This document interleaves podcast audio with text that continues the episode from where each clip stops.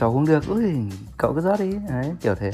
Xong rồi sắp mặt tôi về thì tôi ôm cái toilet chắc cả đêm ấy. Hôm đấy là phải xếp ra được 20 loại bia luôn ấy. Những lần say nhất là những lần nhục nhất. Là mọi người bắt đầu uống rượu bia từ lúc nào? Khoảng những năm tiểu học thì phải. Theo lời mẹ tôi kể, sau khi tôi sinh được 3 tháng, tức là không tự nhiên mà tôi đi uống làm gì cả. Mẹ tôi rất là hay cho tôi uống bia pha với lại sữa đặc đó các bạn. Không phải cái gì chúng tôi cũng cho đường vào các bạn ạ. Tiên tiểu, Phật tiểu, nhân tiểu, quần tiểu, tịch tiểu, cầu tiểu. Loại thì uống xong ngủ, đấy là lợn. Ê, có cái ca sĩ tiểu không?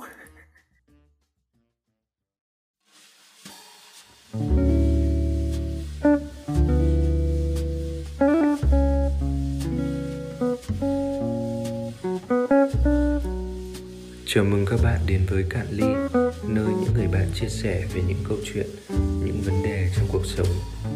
Bọn mình tin rằng đó cũng là câu chuyện của tất cả các bạn.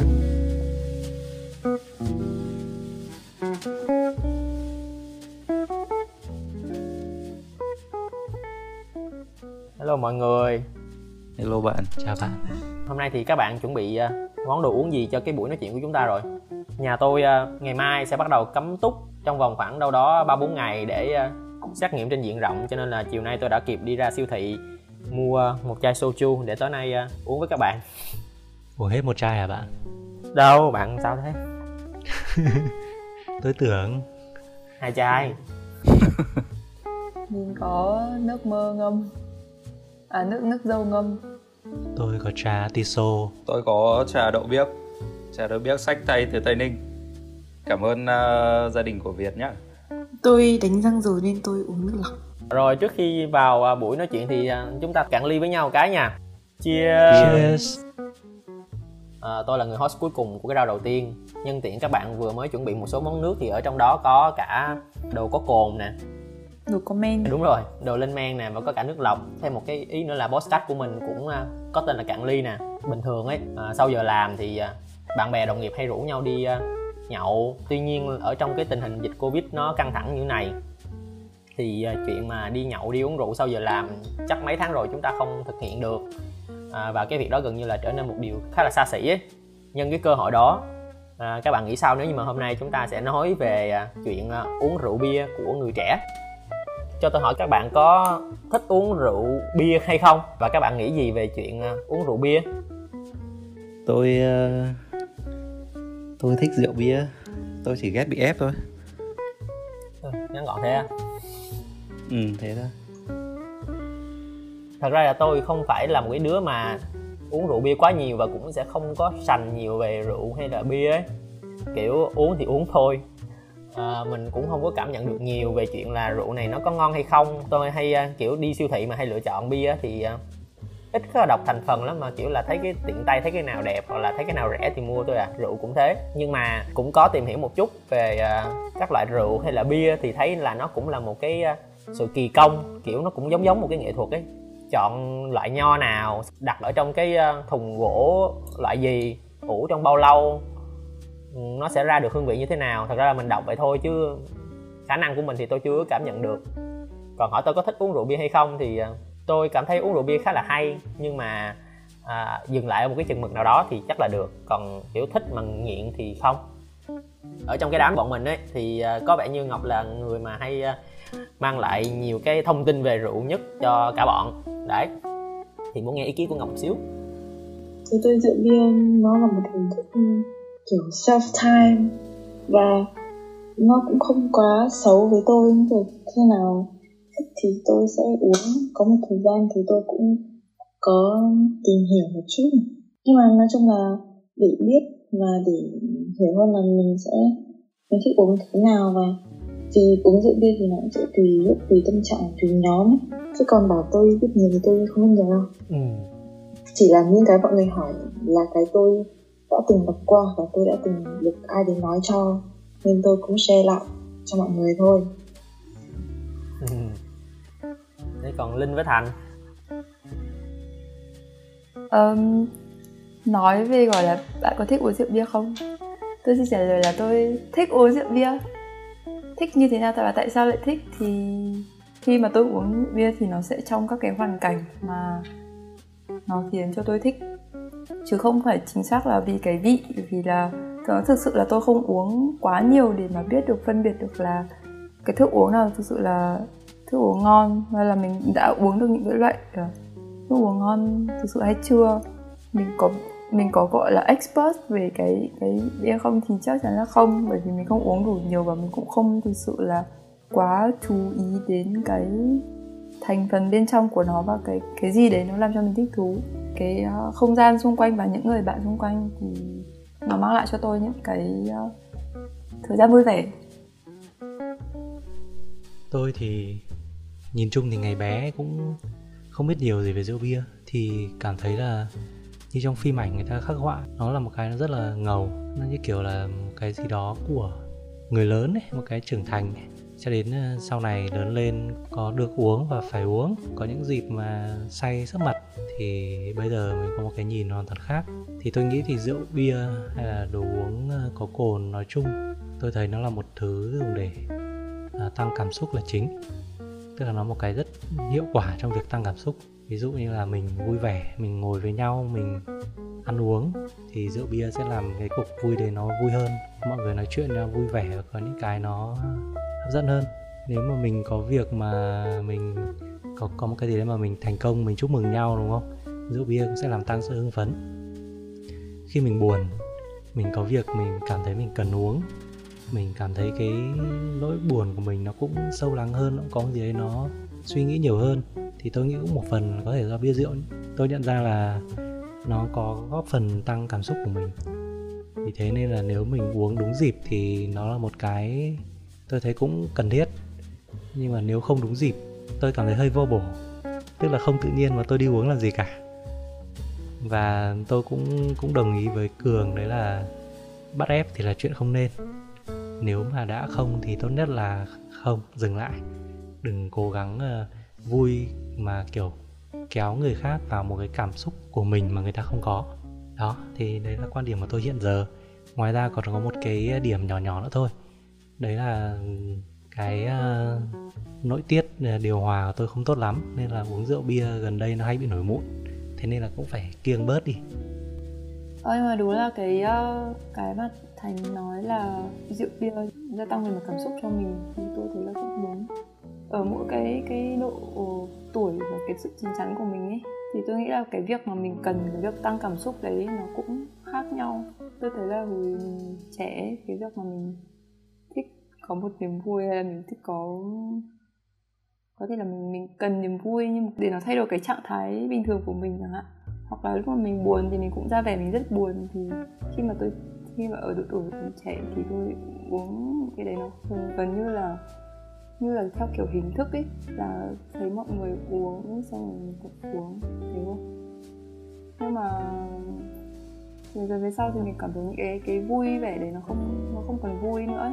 Mình không cần những cái chất xúc tác đấy để mình vui, hay là mình không cần cái để mình cảm nhận được cái nỗi buồn theo cái cách sử dụng cái kích thích bên ngoài mình nữa.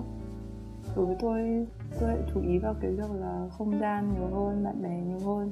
Nếu như các bạn rủ đi để có một cái không gian thoải mái thì có thể nói chuyện ấy, thì tôi thấy là những cái thời gian như thế là vui vẻ. Ok, tôi đồng ý với Linh á. Thật ra là Linh có nói ra một cái điểm ấy, là uống rượu bia chúng ta quan trọng là không gian và con người mà mình uống cùng ấy.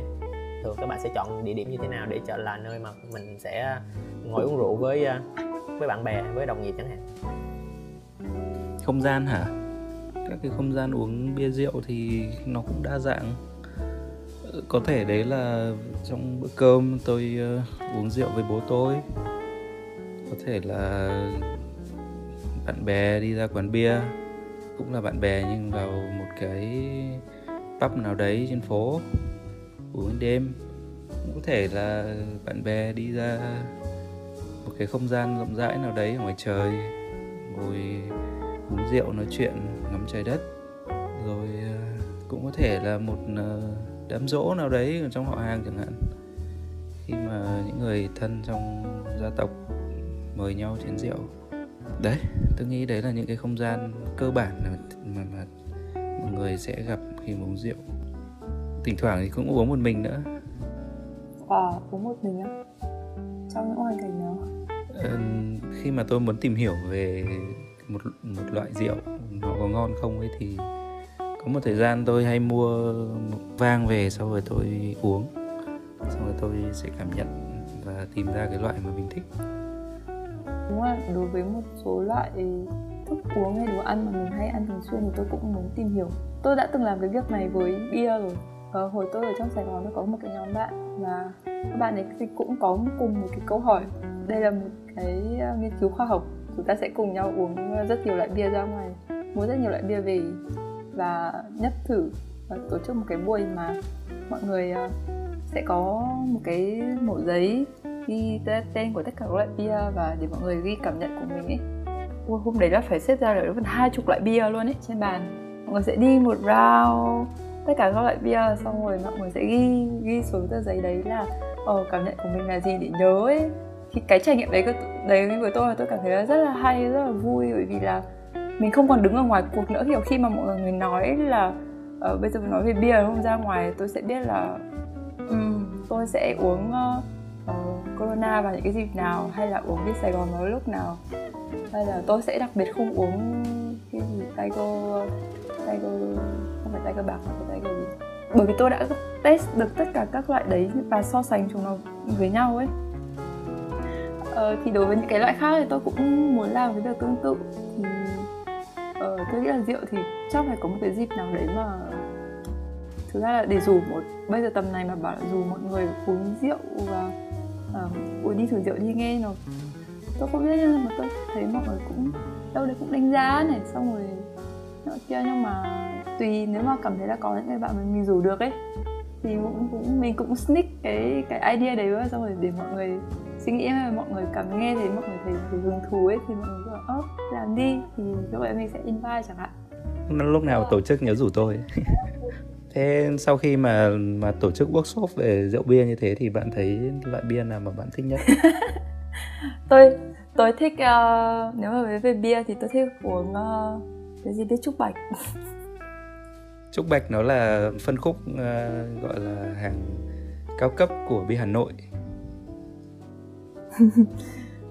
Ở phân cấp thì lúc đấy mình cũng chưa tìm hiểu kỹ là phân cấp, nhưng mình chỉ biết là cái vị là mình thích thôi. Thì tôi thì không thích uống cái mà nó quá nhạt ấy.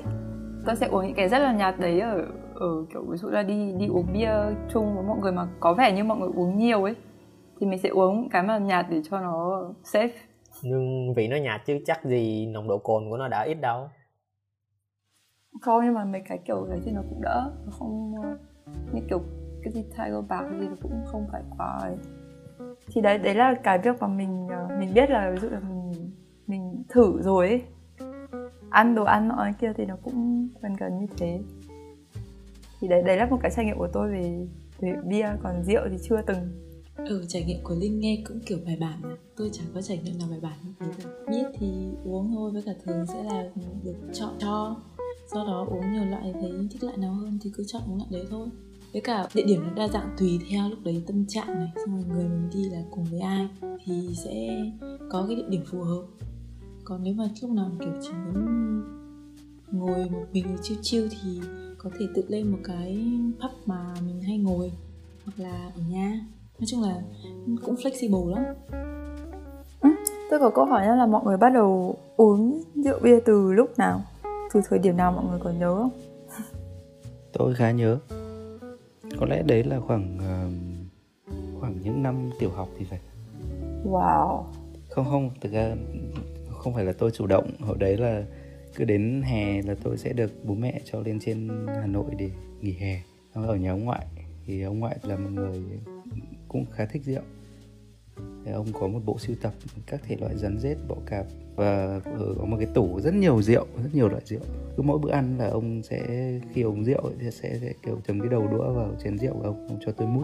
Chip đào tạo từ bé luôn. Tôi có một cái trải nghiệm về rượu nó từ hồi đấy. Còn chính thức mà chủ động uống thì chắc là khi mà mình đủ tuổi.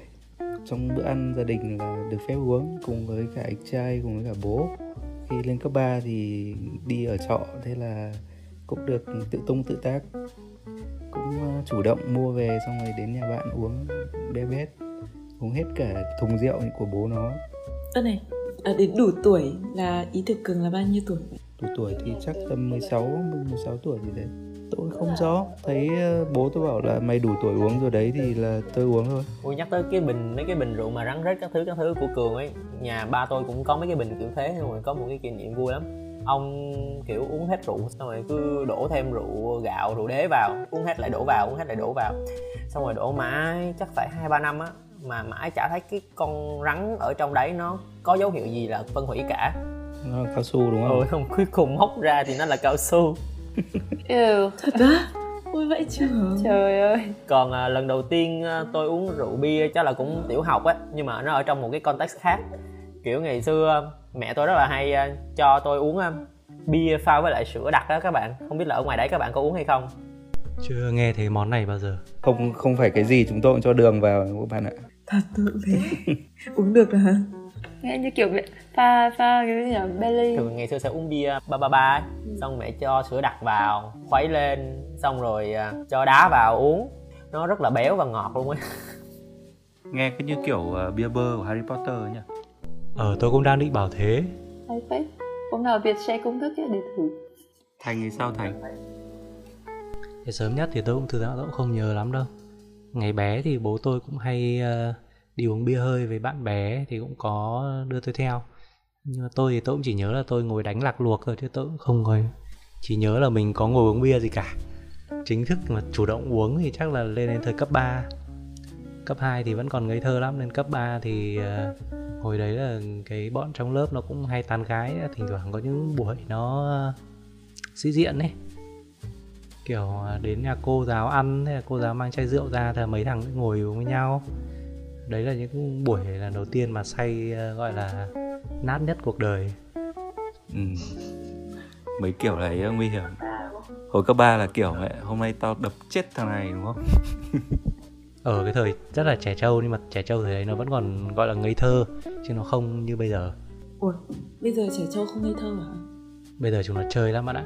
Trẻ con bây giờ nó cả thể chất và tinh thần, chúng nó trưởng thành hơn mình ngày xưa. Hồi trẻ mình thấy mình trẻ con lắm, bây giờ chúng nó già đời hơn, cảm giác vậy. Nhưng mà đúng là khi mà mình uống ở cái giai đoạn sớm tầm cấp 3 đại học thì cũng cảm giác là mình uống nó vì cái gì ấy, nó như kiểu có một cái sự thể hiện ở trong đấy. Tầm đấy tôi thấy là kiểu xung quanh bạn bè mình có uống ấy thì cũng như kiểu học là mình đang lớn rồi, chén chú chén anh các thứ ấy. Tôi thấy mấy đứa bạn con trai trong lớp tôi lúc mà ăn lẩu thôi cũng lôi rượu ra uống như là kiểu thích lắm. Hồi đấy mình cũng hơi nhìn kiểu mấy đứa mà uống nhiều là mình không thích, kiểu bị thể hiện quá ấy. Thì đúng hơi kiểu trẻ trâu. Thế còn Ngọc thì sao? Theo lời mẹ tôi kể là sau khi tôi sinh được 3 tháng, hồi đấy là tôi sinh tháng 3 nha, còn cái lễ diệt sâu bọ nó vào tầm khoảng tháng 6. Lúc đấy mẹ tôi cho tôi nhấp một thìa rượu gạo, xong mẹ bảo là tôi từ lúc nhấp xong tôi ngủ mạch đến đêm, xong rồi đêm tôi dậy tôi ngủ ẻ ẻ, xong rồi uống ít sữa lại nằm xuống ngủ tiếp đến hôm sau. Rượu gạo hay là cơm rượu? Không, rượu nếp trắng ấy, mà trong lễ sâu bọ thì có kiểu thắp hương cùng với mận ấy. Say cái đấy à? Mẹ bảo cho tôi nhấp cái đấy đầu tiên một thìa. Xong rồi lên tiểu học thì tôi hay ngồi uống bia với bố mẹ, nhưng mà uống một ít thôi. Mẹ bảo nó cũng tốt cho tiêu hóa nên là cho uống một ít, với cả cảm giác như kiểu cũng rèn ấy. Nhưng mẹ cũng hay dặn là chỉ được uống bia rượu ở nhà. Xong rồi đại học bạn tôi đến nhà thì mẹ tôi hỏi các bạn là thế Ngọc có hay uống rượu bia ngoài không? Mẹ đấy cười mà không ạ. Xong mẹ tôi gật gù ok kiểu con gái mua ăn. Nhưng nói chung là cũng có quên là tại bố mẹ cũng thích uống bia, gần chỗ nhà tôi lại có nhà máy bia không, nên là hay mua được bia tươi, mà tôi cũng hay xếp bình 1,5 lít cái bình nước ngọt ngày xưa ấy đi mua về cho bố mẹ. Thế thì cháu chào cô, nếu cô có nghe được cái podcast này thì cô hãy tha thứ cho con gái của mình. Nó là đứa mà trong các buổi uống rượu bia chưa bao giờ nó chịu thua một ai. Cô có biết hình ảnh của Ngọc chinh chiến. Nhưng mà tôi đâu có uống bia bừa phứa đâu, chỉ hay uống kiểu với tình mình hay là với bạn thôi. Nhân tiện mọi người nói về chuyện uống rượu bia của từng thời ấy, thì mọi người có thấy sự khác nhau giữa chuyện uống rượu bia ngày xưa với lại uống rượu bia bây giờ không? Lúc mình bé quá mình cũng không biết là bố mẹ uống bia, cái góc nhìn bố mẹ là như nào. Mình chỉ biết là lúc mình bé thì bố mẹ không muốn mình uống bia sớm. Ở nhà vẫn, bố mẹ vẫn uống bình thường, thỉnh thoảng cũng cho mình uống, thế nên là ở nhà thì vẫn là safe. Nhưng mà với góc nhìn là đi ra ngoài thì như thế là không an toàn. Cái gì tôi thấy thì là uống bia và uống vui, uống kiểu giải khát này, xong uống kiểu gia đình với nhau nói chuyện các thứ trao đổi, chứ không có chuyện là uống ép. Bố mẹ tôi rất ghét kiểu ép uống, chưa lần nào bố tôi để cho tôi nhìn thấy cảnh bố tôi uống rượu mà buồn hoặc là biết lết cả. Còn mẹ tôi thì bá rồi, chưa bác nào đổ và chuốc say được.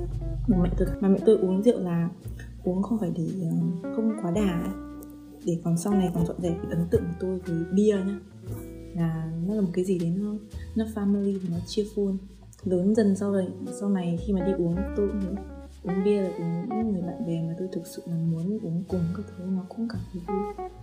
Lúc buồn thì tôi thường tìm rượu hơn tìm bia, nhưng mà nói chung là với tôi thích bia cái cảm giác là tại vì tôi gán cho nó cái cảm giác đấy nên tôi cũng khá là thích. Theo tôi thì nói chung là tôi cũng không hiểu nhiều, nhưng mà có hai trường phái, một trường phái là ép uống, một trường phái khác là không có để điều nó xảy ra và control được nó, và không để, đặc biệt là không để các con các cháu mình nhìn thấy, dạy nó một cái cách properly về cách uống rượu bia.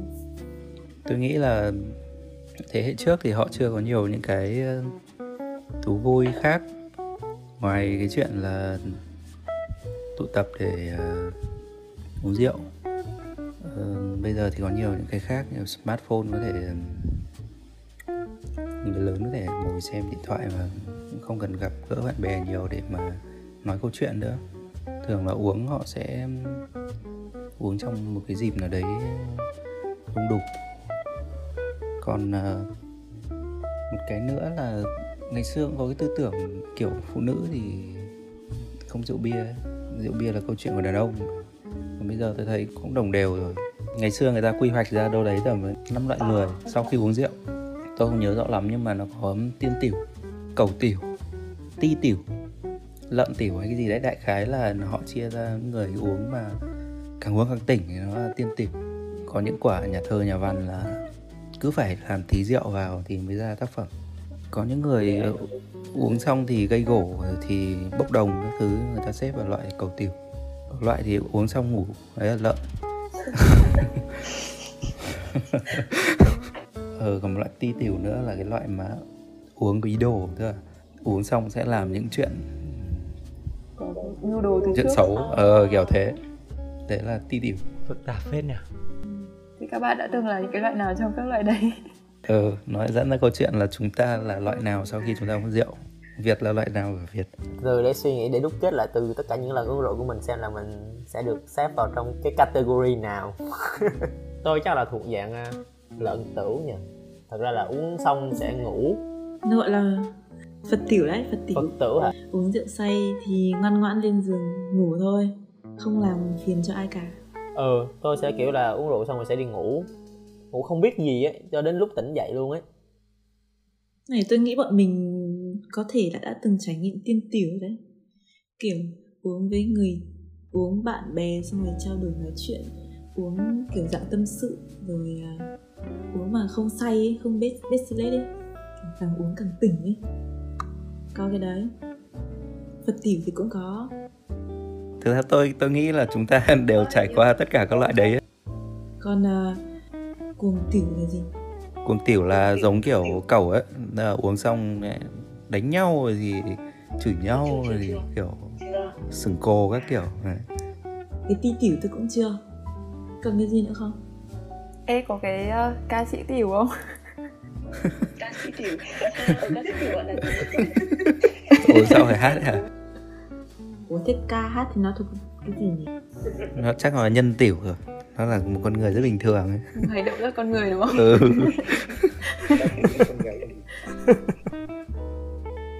Vậy thì ở trong những cái cuộc đi uống rượu đấy thì mọi người thường là mọi người sẽ nói những chuyện gì? Nói nhiều câu chuyện mà bạn bè thì Ví dụ như chúng mình ngồi nói chuyện với nhau đúng không? Dựa vào cái điểm chung chúng ta có thể mọi người sẽ nói những cái chuyện đó, những cái điều mình quan tâm. Như kiểu mình đồng nghiệp với nhau, mình có thể nói những cái liên quan đến chuyện ở công ty, chuyện ở trong team, đội nhóm. Nói chung chuyện đa dạng lắm, tôi cũng không biết là phải trả lời câu hỏi của việc thế nào. Tùy thuộc vào cái người mình đi cùng và cái tâm trạng lúc đấy thì mình sẽ có cái chủ đề tương ứng. Nhưng mà thường nếu mà rủ đi uống rượu thì nó sẽ không phải kiểu xô bồ một nhóm, mà chắc là cũng sẽ có những cái mà mình cũng muốn nói chuyện nhiều hơn, có chủ đề mình muốn trao đổi kỹ hơn. Trong những cuộc uống thì tức là tôi cũng không uống nhiều đâu, nhưng mà thường trong các hội ấy, những lúc dịp đi ăn đi uống và những dịp gọi là có cơ hội để gặp nhau, vì thực ra bình thường mỗi người có một cuộc sống, đi học đi làm thì cũng không phải dễ dàng để gặp được nhau. Nhưng thường đấy sẽ là những cuộc để gặp nhau thì trước tiên là sẽ nói những chuyện gọi là catch up về cuộc sống, tức là update xem tình hình là đang làm cái gì, cuộc sống như nào, có vấn đề gì mới không, gia đình, sự nghiệp, những cái kiểu như vậy. Sau đấy khi uống vào rồi thì nó có thể xoay ra nhiều kiểu câu chuyện khác nhau. Nếu mà buồn thì sẽ là tâm sự về cái chuyện mà đang buồn đấy, hoặc là những chuyện đang băn khoăn. Nếu mà vui thì có thể là hát hò, có thể là trêu nhau, có thể là nói chuyện những cái nó rất là bay bổng, nó vui. Thế còn cô? Tôi thì cũng thế thôi. Mình không thể nào mà uống với các bác trong gia đình lại lôi chuyện công việc ra nói quá nhiều được. Thì nó cũng phụ thuộc vào không gian, phụ thuộc vào người uống cùng mình, phụ thuộc vào cái lý do của cái buổi đấy. Thế các bạn có nghĩ là ở trong mấy cái cuộc nhậu á, thông thường người ta sẽ thường nói những thứ mà bình thường người ta không dám nói không? Kiểu rượu vào lời ra ấy, kiểu thế. Đấy là một trong những lý do mà người ta thích uống rượu. Những cái mà bình thường khi người ta tỉnh táo, người ta không dám nói, người ta không thể nói. Tại vì tôi nghĩ là khi uống rượu thì mình có men, lúc đấy mình cũng không còn lý trí và tỉnh táo như bình thường. Và hoặc là nếu mà mình lý trí tỉnh táo thì mình cũng biết cách là dùng rượu đấy để nói ra những cái mình muốn nói nhưng bình thường mình không nói được. Tức là đến hôm sau mình vẫn có một cái excuse được đúng không? Ừ, nếu mà nó fail chẳng hạn. Tôi nghĩ thế. Tôi không biết nữa, nhưng mà tại vì tôi xem phim ấy, thì ở phương Tây ấy, thì tôi thấy cái kiểu đấy nó khá là ít. Hoặc là có thể là do các bạn phương Tây các bạn uống rượu nhiều á, các bạn sẽ uống rượu trong buổi ăn, các bạn uống rượu trong các buổi gặp gỡ, mà các bạn sẽ không bị quá đà như kiểu người phương Đông. Tôi không chắc là người phương Đông nhưng mà người Việt Nam mình ấy. Cho nên là họ sẽ không đến cái mức độ mà họ sẽ nói những thứ mà họ thường không nói với nhau vào cái lúc mà họ tỉnh. Người Việt Nam mình thì tôi thấy cái bát tình đấy khá là nhiều. Tôi thấy nó có liên quan đến cái việc như Ngọc share ban đầu, là khi mà Ngọc uống bia rượu trong gia đình thì nó được tạo ra một cái không khí nó thoải mái. Thế là thì kể cả đi ra ngoài thì cũng không lấy cái đấy là một cái cớ gì, không phải một cái event gì đặc biệt về mặt uống lại thức uống như vậy. Có gia đình nhưng mà thì cũng sẽ có những cái gia đình có thể nó khác ấy, ví dụ cấm đoán chẳng hạn, thế là mọi người sẽ lấy cái đấy ra như một cái gì rất là đặc biệt ấy, để mà có thể là lợi dụng nó, yếu tố của nó để mà làm những việc khác. Có những trường hợp là không chắc họ say đâu mà họ chủ ý, họ lợi dụng cái chuyện mà ok tôi uống rượu để nói những thứ, những chuyện mà nó không hay hoặc là nó làm tổn thương người khác ấy. Tôi nghĩ là lúc người ta uống người ta đang có cái bức xúc gì đấy rồi, bình thường nó lý trí hơn, ý là không phải nói mà người ta lý trí hơn tình cảm, nên là người ta sẽ suy nghĩ thấu đáo khi nói. Còn khi mà uống rượu thì lúc này phần lý trí nó đang xuống, còn tình cảm lên trên, và lúc đấy những cái gì bức xúc hay không tốt thì người ta sẽ nói ra, và mức độ bức xúc càng cao và cũng là cá tính ở đấy nữa, nên có thể là cái lời ra tiếng vào nó sẽ kinh khủng hơn. Thì cũng có một cái câu mà người ta hay nói, tôi cũng không biết độ chính xác là bao nhiêu, khi say thì còn người ta thật nhất là chính mình. Thì cũng có thể có một cái phần nào đấy như Ngọc nói, tức là khi mình ở trong cảm giác say ấy, tức là cái đầu óc của mình nó bị như kiểu nó bị tắt mất một số bộ phận bình thường mà mình sẽ rất hay thấy rõ, như kiểu là bớt ngại hơn, bớt suy nghĩ hơn, cảm giác như giống như người hay uống để lấy gọi là dũng cảm ấy. Tức là lúc đấy là mình cảm giác là cái suy nghĩ của mình nó nó không bị suy nghĩ nó thẳng hơn, thì cũng một phần nào đấy mà trong những lúc đấy thì mình, cái người uống người ta thể hiện được cái mà người ta muốn nhưng mà người ta bình thường không dám làm. Thì những cái đấy thì có thể là ý tốt, có thể là ý xấu, thì nó lại phụ thuộc vào cái người uống. Nhưng mà các bạn có nghĩ là như vậy nó bị hèn không? Quan điểm về cái chuyện uống rượu mình dám nói hả? Ừ, kiểu tại sao lúc tỉnh không nói mà đợi đến lúc phải say vào rồi mới nói ra mấy... Hèn hay không đó là cái câu chuyện sau khi người ta uống rượu người ta nói thôi. Câu chuyện đấy là một cái chia sẻ hay là một cái gì lúc nào cũng ở trong đầu. Mà cái đấy nó là cái khi mà nói ra nó là cái tốt ấy, thì không phải hèn.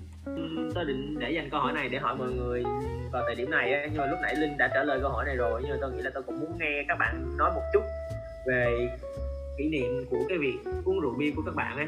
Các bạn có kỷ niệm nào đáng nhớ với cái việc uống rượu của mình không? Tôi nghĩ cái mà đáng nhớ nhất của tôi là cái lần mà tôi uống nhân dịp về ra mắt gia đình vợ. Quê vợ tôi quê gốc ở Phú Thọ, các bạn biết là nó là cái đất uống rượu rồi. Thế xong rồi tôi về hôm đấy tôi cũng chuẩn bị tinh thần để sẽ say sấp mặt rồi. Đúng là tôi say sấp mặt thật. Tôi không biết sau đấy hình ảnh của tôi trong mắt của các bậc tiền bối bên nhà vợ như nào.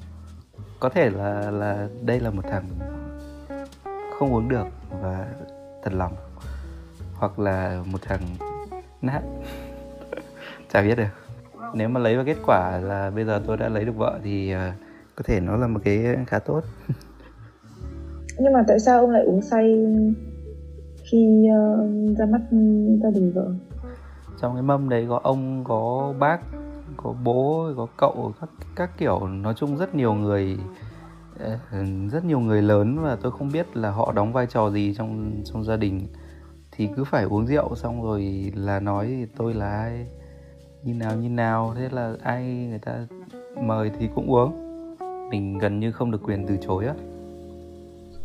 Tôi nghĩ nó là một kiểu vừa là thử xem thằng này thế nào, uống vào thế nào, nói chuyện thế nào, và cái thứ hai là nó như kiểu một cái dằn mặt đấy.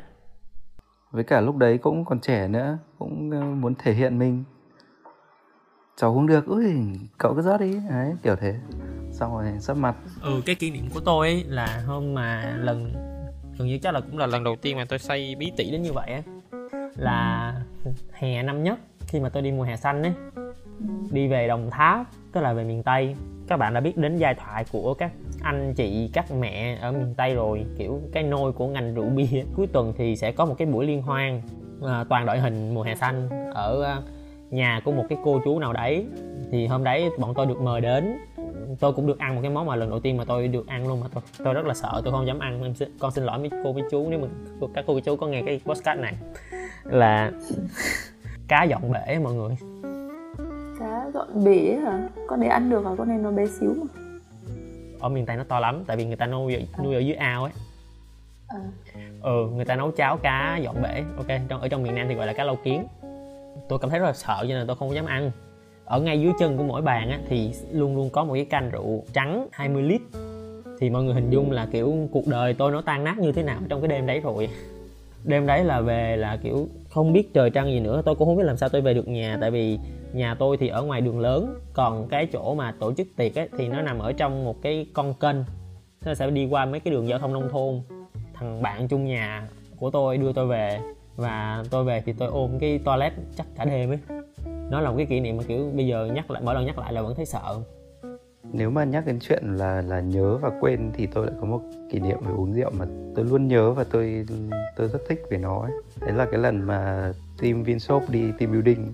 Hôm đấy tôi chắc là cũng ảnh hưởng tí mưa gió thấm vào người, nên là lúc uống với các anh chị ở ngoài thì biết là mình không ổn rồi ấy. Vẫn ngồi cố. Thế xong rồi lúc say lắm rồi, tôi nôn cả ra cái bàn ở đấy nhưng không ai biết luôn.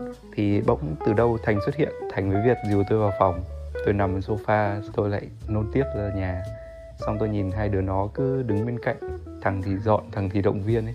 Thì sau buổi hôm đấy, tôi nghĩ là tôi đã có cho mình hai người bạn rất tốt. Bổ sung là câu chuyện là những người còn lại trong cuộc vui đấy vẫn không biết. Ok, mình chia một cái bộ này.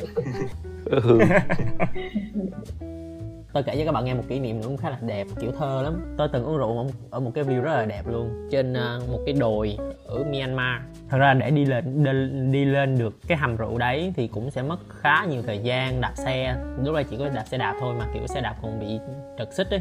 Đứng ở trên đỉnh đồi mua một ly rượu vang của cái nhà làm rượu ở đấy và ngắm hoàng hôn xuống trên mặt hồ Inle. Ui, nó là một cái kỷ niệm rất là đẹp của cái chuyện uống rượu luôn. Và thật ra tôi cũng bắt đầu thích rượu vang từ đấy. Vì nó đẹp hả? Ừ, vì nó đẹp. Đấy, nói ra để mọi người nhắc đến rượu không chỉ có những cái kỷ niệm mà nó bí tỉ, bachelor không biết gì, mà với rượu chắc là mọi người cũng sẽ có những cái kỷ niệm rất là đẹp. Thành thì sao? Tôi thì không có những phút giây đẹp đẽ như Việt vừa kể. Tôi chỉ có những sự nhục nhã thôi. Những lần say nhất là những lần nhục nhất. À thì đương nhiên rồi, ai mà chả có lần say mình đấy. Thế cái lần say mà ông thấy nhục nhất là gì nào? Đấy, nên mà hỏi lại cái kỷ niệm đáng nhớ nhất thì mình chỉ toàn nhớ những lúc mà cực kỳ đau khổ thôi. Kể từ từ nghĩ lại xem có nên kể không đã. Thôi mấy cái nhục quá thì miễn kể nhá, kể một cái vui vẻ hơn nhá. Đây là một hôm đi ăn đi uống, ăn uống xong này đi vòng ra pub. Ra pub thì mấy thằng lại gọi một chai Jack Daniel với Pepsi. Đấy thì pha uống, thằng bảo là lấy một chai sợ không uống hết. Quán bảo là uống một nửa rồi để giữ ở đây, hôm sau uống tiếp cũng được. Thế mà hình như thế quái nào ngồi uống xong uống hết luôn. Tôi vẫn nhớ đến cái đoạn mà tôi xong xuôi rồi đi ra lấy xe. Sau đấy khi tôi nhớ tiếp thì là sáng hôm sau mà tôi đang nằm ngủ trên giường. Tức là tôi hoàn toàn không nhớ gì từ cái đoạn đi lấy xe cho đến lúc về.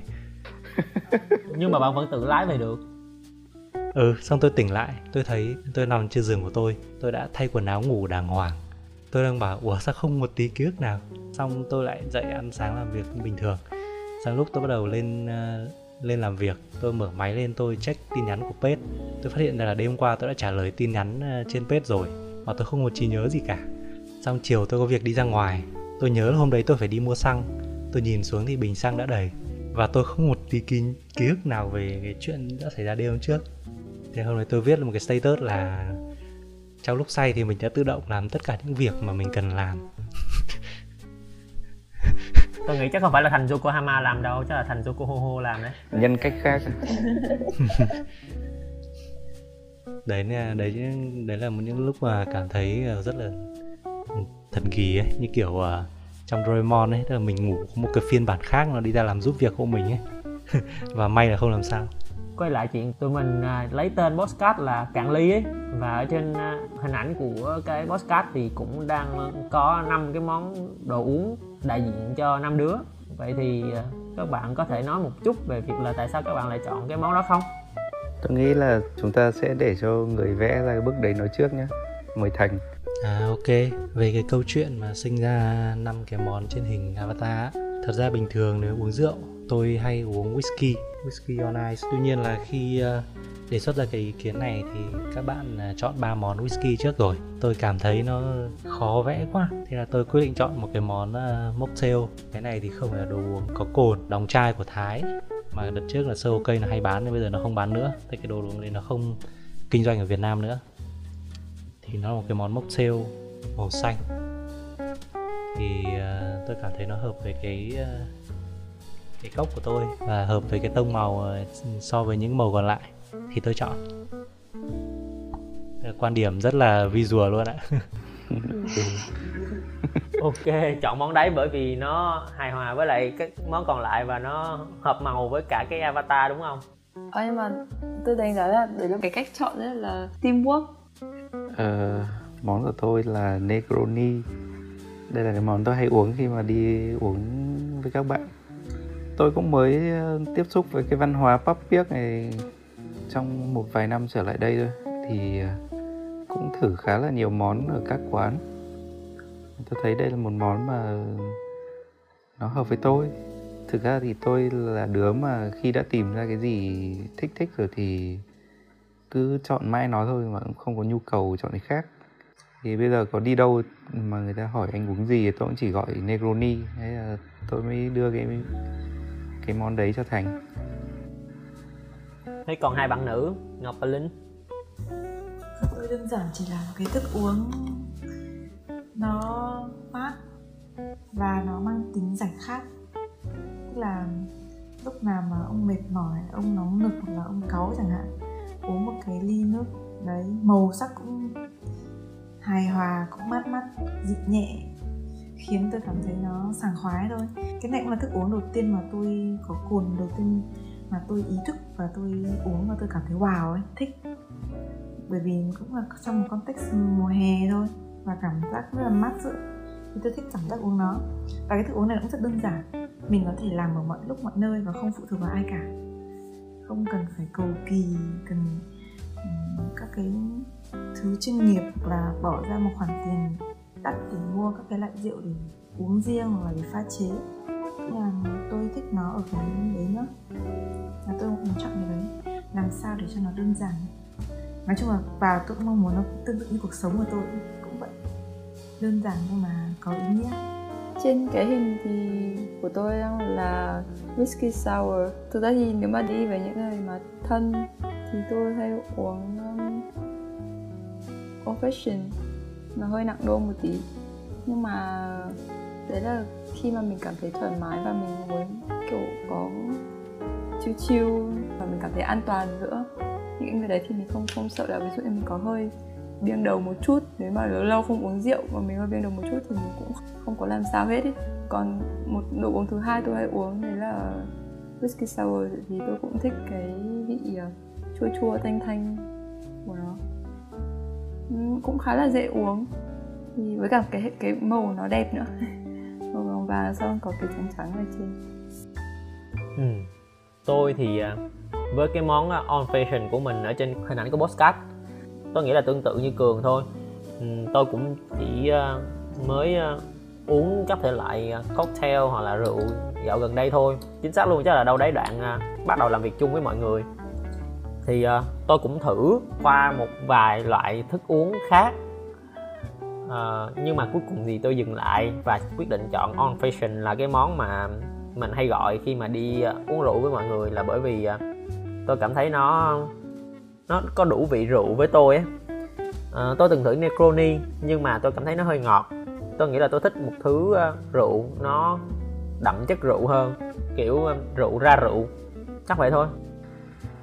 Vậy là chúng ta có đủ cả sự nhiệt huyết của Negroni này, sự đa sắc màu và linh hoạt của Linh này, sự khiêm nhường và an toàn của Thành, sự nhẹ nhàng tươi mát của Ngọc, sự gì của Việt bây giờ.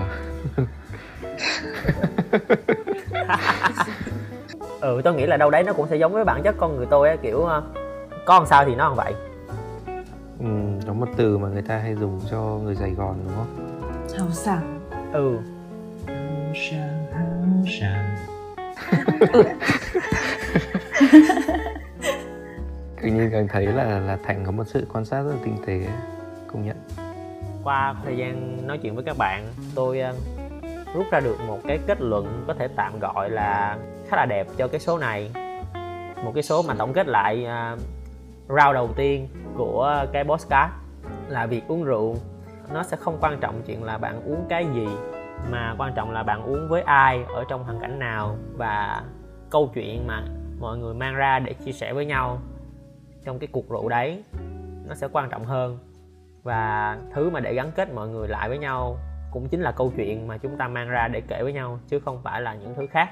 Đâu đấy rượu nó sẽ là chất xúc tác để chúng ta kể những câu chuyện đấy một cách thật thà hơn, chân thành hơn. Và đối với tôi thì uống rượu nó là một văn hóa, kể cả chuyện mời rượu, chuyện uống rượu với nhau, và mọi những cái hành động mà đi ngược với cái văn hóa đấy thì nó đều không tốt.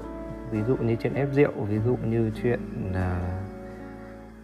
lợi dụng cái buổi uống rượu đấy để làm những chuyện xấu, và hay ví dụ với chuyện lạm dụng cái cảm giác khi say rượu.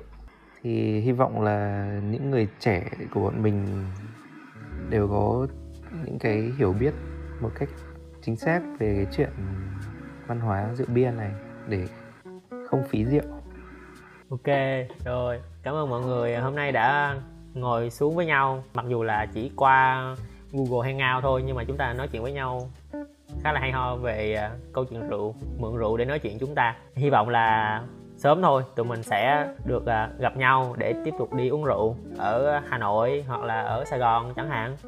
Hy vọng là mọi thứ nó sẽ tốt đẹp hơn vậy ha. Xin cảm ơn các bạn đã cùng cạn ly với bọn mình.